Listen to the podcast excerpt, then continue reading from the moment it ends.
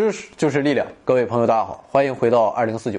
今天啊，我们来聊斯内尔定律。生活中啊，最常见的一个现象是，站在泳池中啊，我们会发现腿变短了。把筷子插入装有水的水杯中，筷子仿佛折断了。那么要想解释这些现象，就要用到斯内尔定律。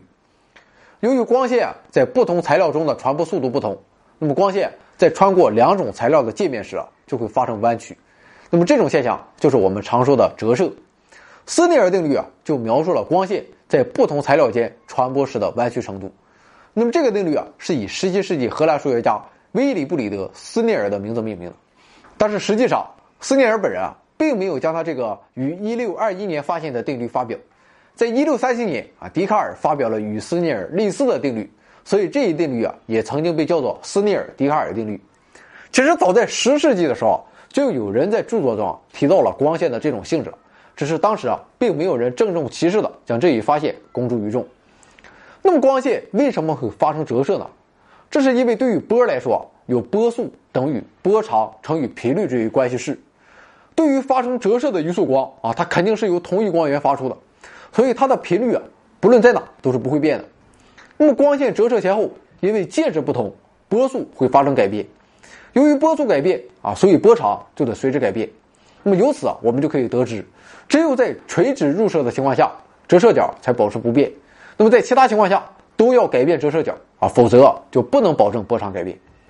那么光线在密度较大的材料中传播的速度要比在空气中慢，所以啊，入射到泳池水中的阳光在到达水面时啊，会向池底的方向弯折。当我们人在水面上看到啊它是出射光线，那么出射光线是以较小的角度啊射入人眼的，所以啊，我们的双腿啊看起来就变短了。那么同样的道理也可以用于夏天马路上出现的模模糊糊的海市蜃楼。光线在到达路面之前啊，入射角会逐渐变小啊，这是由于马路上的沥青经日晒后啊温度升高，而热空气比冷空气密度小啊，所以光线会逐渐偏离垂直方向，于是啊就能看到马路上的海市蜃楼了。那么至于光线在界面处弯曲的角度啊，则与其在两材料中传播的相对速度有关。那么速度之比。等于两个入射角的正弦值之比，所以啊，当光线从空气射向水中啊，或者其他密度较大的物质中时啊，会向法线处弯曲，那么传播的路径也由此变短了。同时啊，光从密度较大的材料入射到真空中时，两者的速度之比称为该材料的折射系数。根据这个定义啊，真空的折射系数自然就是一。那么如果光在折射系数是二的物质中传播的时候，它的速度就等于光在真空中传播速度的一半。那么折射系数啊是物质自身的性质。现在啊，我们利用物质的这一特性啊，可以设计出具有特定折射系数的实用材料。比如我们的眼镜啊，度数越大的眼镜啊，它的透镜的折射系数就越大。其实啊，斯内尔定律不仅对光有用，由于任何波都能发生折射，所以斯内尔定律啊对其他波也同样适用。比如水波。由于海浪的前进速度与海水的深度有关，深度越浅，速度就越慢啊，这就是其折射系数发生变化的体现。所以啊，原本与海岸线呈一定角度的海浪，会在逐渐接近海滩的过程中弯向海滩。那么，这就是一排排海浪在冲上海滩时总是平行于海岸线的原因。当光由光密介质进入光疏介质时啊，比如光在玻璃中传播到其与空气之间的界面处时。如果光线与界面的夹角较小，有时候啊，它就会完全从界面上反射回来，而不会继续向空气中传播。那么这种现象就是全反射。全反射临界角的大小由两种材料的折射系数的相对大小决定，啊，并且只有当光从折射系数较大的材料进入折射系数较小的材料中时，才会发生全反射。那么光纤利用的就是全反射原理。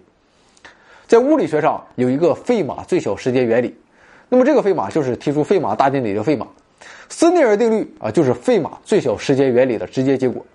费马的这一原理说的是啊，光在物质中传播时啊总是采取最短路径，所以啊当光线在通过一组折射系数不同的材料时啊，将选取最快的路径，优先在低折射系数的材料中传播。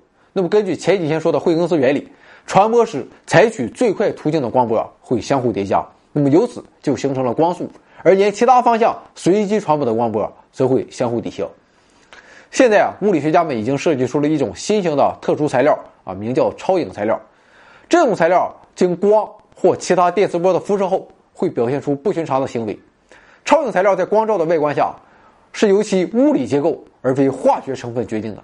那么猫眼石就是一种天然的超影材料，它的晶体结构会影响光在表面的反射和折射行为，从而产生不同颜色的光。在上世纪九十年代啊，出现了具有负折射系数的超影材料。那么在这种材料中，光线在界面处会向着相反的方向传播。所以，如果一个人面向你站在一个具有负折射系数的水池中，那么你所看到的啊，就不是他变短的大腿的正面，而是后面的腿肚子朝向你。那么，具有负折射系数的超影材料啊，现在可用于制造超透镜。那么，相对于常规透镜，超透镜啊，在电磁场的进场的图像探测有天生的优势，它所获得的图像比目前的最好的透镜还要清晰。二零零六年啊，物理学家还成功的制造了超影材料隐形装置。那么可以想见，这种装置用微波是根本发现不了的。超影材料现在也是物理学研究的最前沿领域之一。那么至于具体的啊，我就不多说了，因为我不会。不过我相信上面的那种隐形装置，我们拿眼还是可以看到的。